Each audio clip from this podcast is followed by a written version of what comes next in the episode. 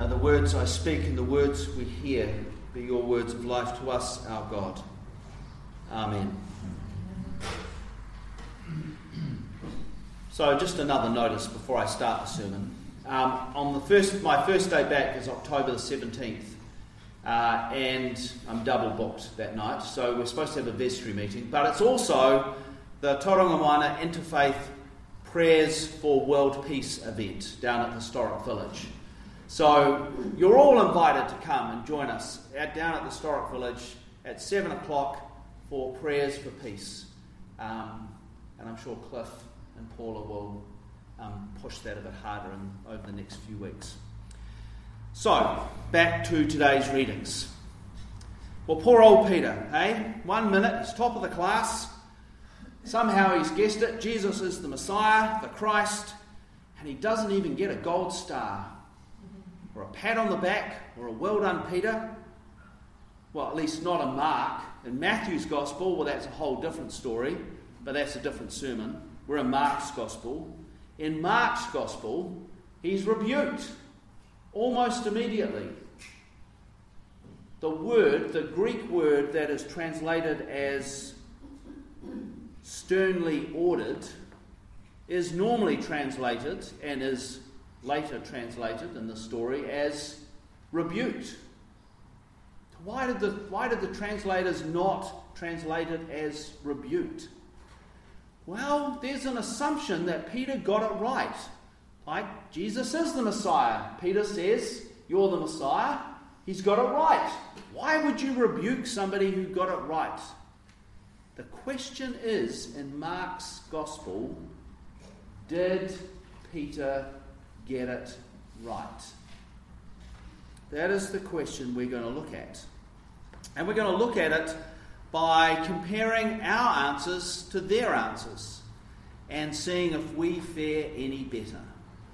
So, Jesus asks us the first question who do people say I am? So, this is the question for us. Who do people say that Jesus is? Out in the world, out in our everyday lives. Who do people say Jesus is? I invite you to turn around and talk to your neighbours. There's a lot of talking to neighbours in this sermon, so pick some good people. And this is the first question Who do people say Jesus is?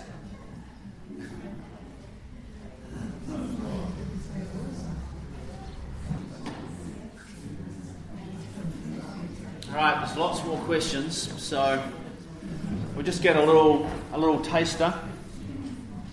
So, what kind of things did you come up with? Who do people say that Jesus is? Son of God? Saviour? So, out of the community, this is what people say. All right? Okay. Right. Yep.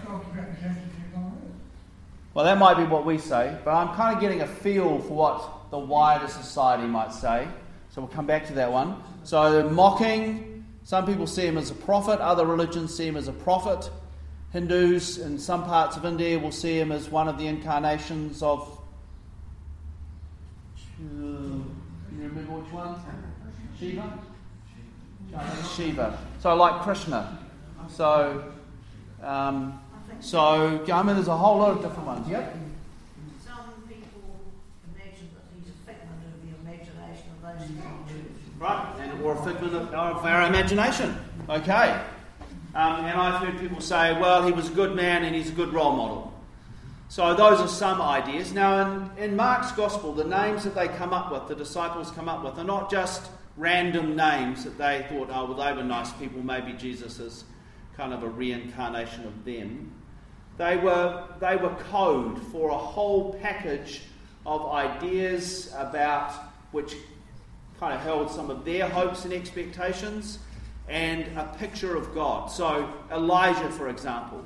So, Elijah is one of two people in the First Testament that doesn't die. As one of the, um, so he's taken up to heaven in a flaming chariot. And um, so, as one of the commentators said, he's still in the game, he's in the bullpen and can be reintroduced at any time. So, a bit of baseball analogy there. And um, American commentators.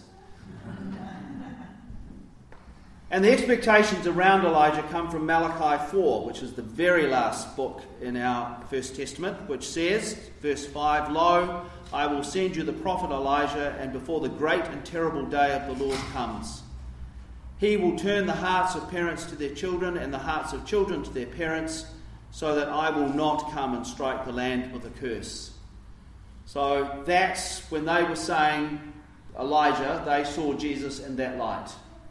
Elijah coming back, turning the hearts of people so that when the terrible, great and terrible day of the Lord is coming, the land will not be struck with a curse.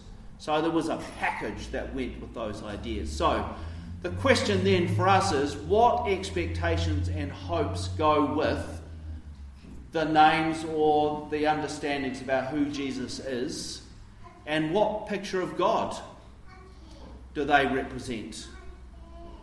So, another minute or two in your groups talking about that. Some of the names, some of the ideas about who is Jesus, what are the expectations and hopes that go with that, and what are the pictures of God that go with that.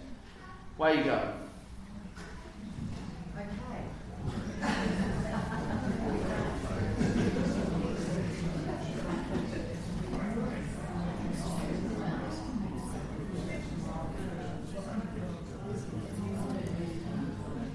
All right. So, what expectations and hopes, what pictures of God go with some of those names? Do you guys have anything? Uh, we were talking about um, Maori prophets and how they initially started with peaceful, pacifist ideas, but got caught up by people who wanted to get rid of the pākehā, so they became a different thing, which is really a lot like the Jewish situation. Right. Okay. So you can see how easily it happens that you start with some good and then it becomes a political thing. Yep. So Pai Mārire was a was a peaceful pacifist religion that got quickly turned, not by their founder. Yep. We were sort of discussing uh, like a St. insurance policy at times. Yep. And, and they also bargain.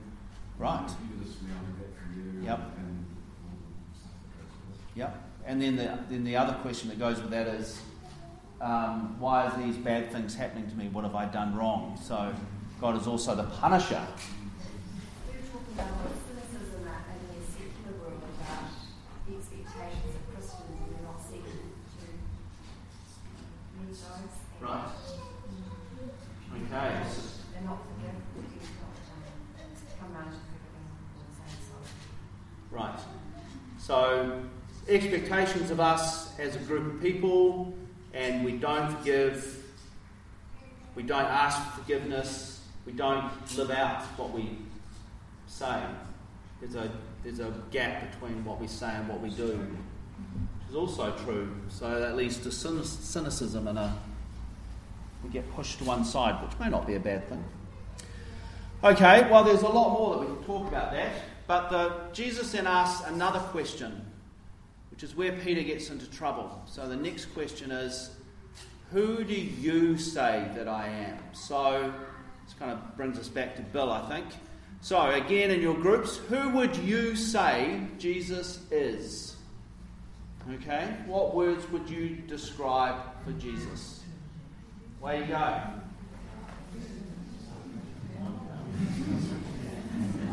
So this should be easy.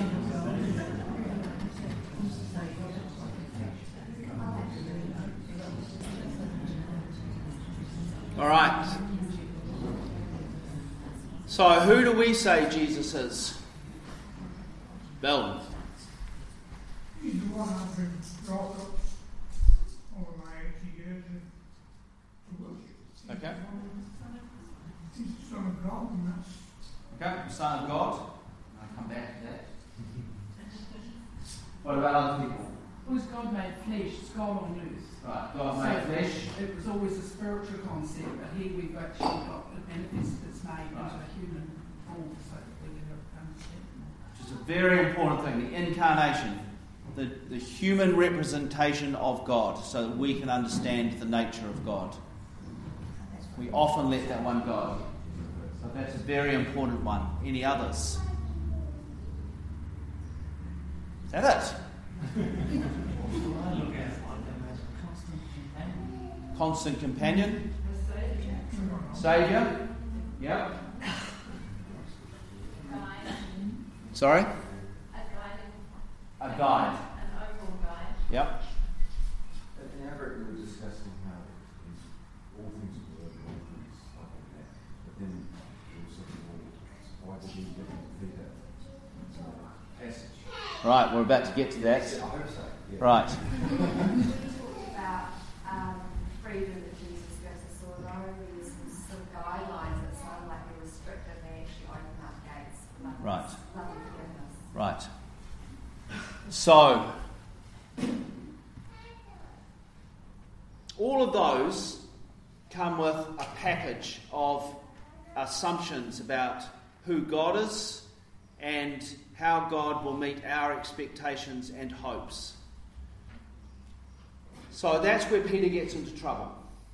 And if we read Mark kind of all the way through, there's a warning them that Peter's getting this wrong. And the warning is the story right before this one, which we didn't read, sadly.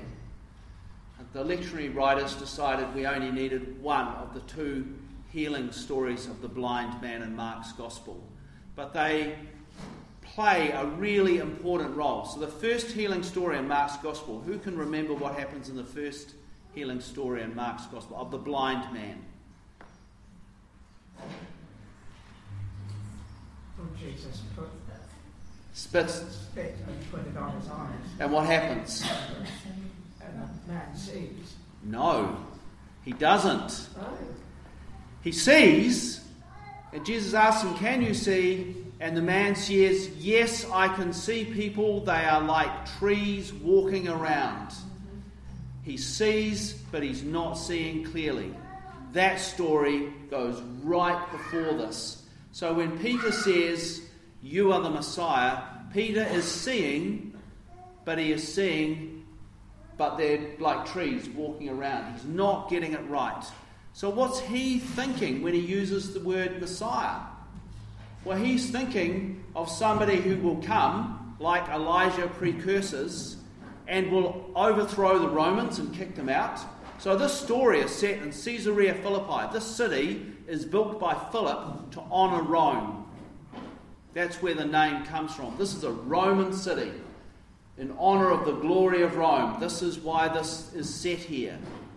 And he is hoping that the Romans will be thrown out. He is hoping that the corrupt high priesthood will be overthrown and a new righteous high priesthood put in place. And, as Malachi says, all the arrogant and all the evildoers will be stubble. So when Peter uses that, you are the Messiah, that's the package that goes with that. And Jesus' response to that is to rebuke him. Because that ain't what Jesus is on about at all. And there is nothing in Mark's gospel to indicate that's what Jesus was on about. As one of the commentators said, nothing should have led Peter that conclusion. And they said, You can hear James and John in the background sniggering and going, Oh, Peter, you're such a doofus. Of course he's not the Messiah. What are you talking about? Peter gets it wrong. So he is rebuked because he's using the right words, but the right words come with the wrong package. So when we talk about Son of God, what do we mean by Son of God? What's the package that goes with that? I mean, we think it's self evident that Son of God means Son of God, but actually, King David was Son of God. Bible says so. At the time that the disciples and Jesus was around, the emperor was the Son of God. It was one of his formal titles. To apply that to Jesus is, well, it's uh, that's pushing against Rome. That's uh, it's a bit of countercultural activity going on right there, using an imperial title and applying it to Jesus. So that term can mean all sorts of things. What does it mean for us? When we talk about Jesus being Saviour, what does that mean? What's the package that goes with that? What are we being saved from? What are we being saved to? what is our picture of God that goes with that term? So, turn around, have a chat to your, to your people, your friends, and what are the expectations and hopes that goes with the terms that you use for Jesus? And what's your picture of God that goes with that? And the questions are up there. Do you do you fare any better than Peter?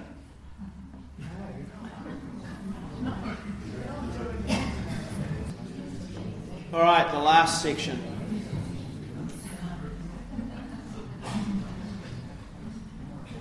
So then Jesus starts to teach what he's really on about, and he says that he's going to Jerusalem where he will suffer many things, he will be rejected, he will be killed. And Peter's not super happy about this. To be honest, probably the rest of the disciples weren't either. Partly because they were followers.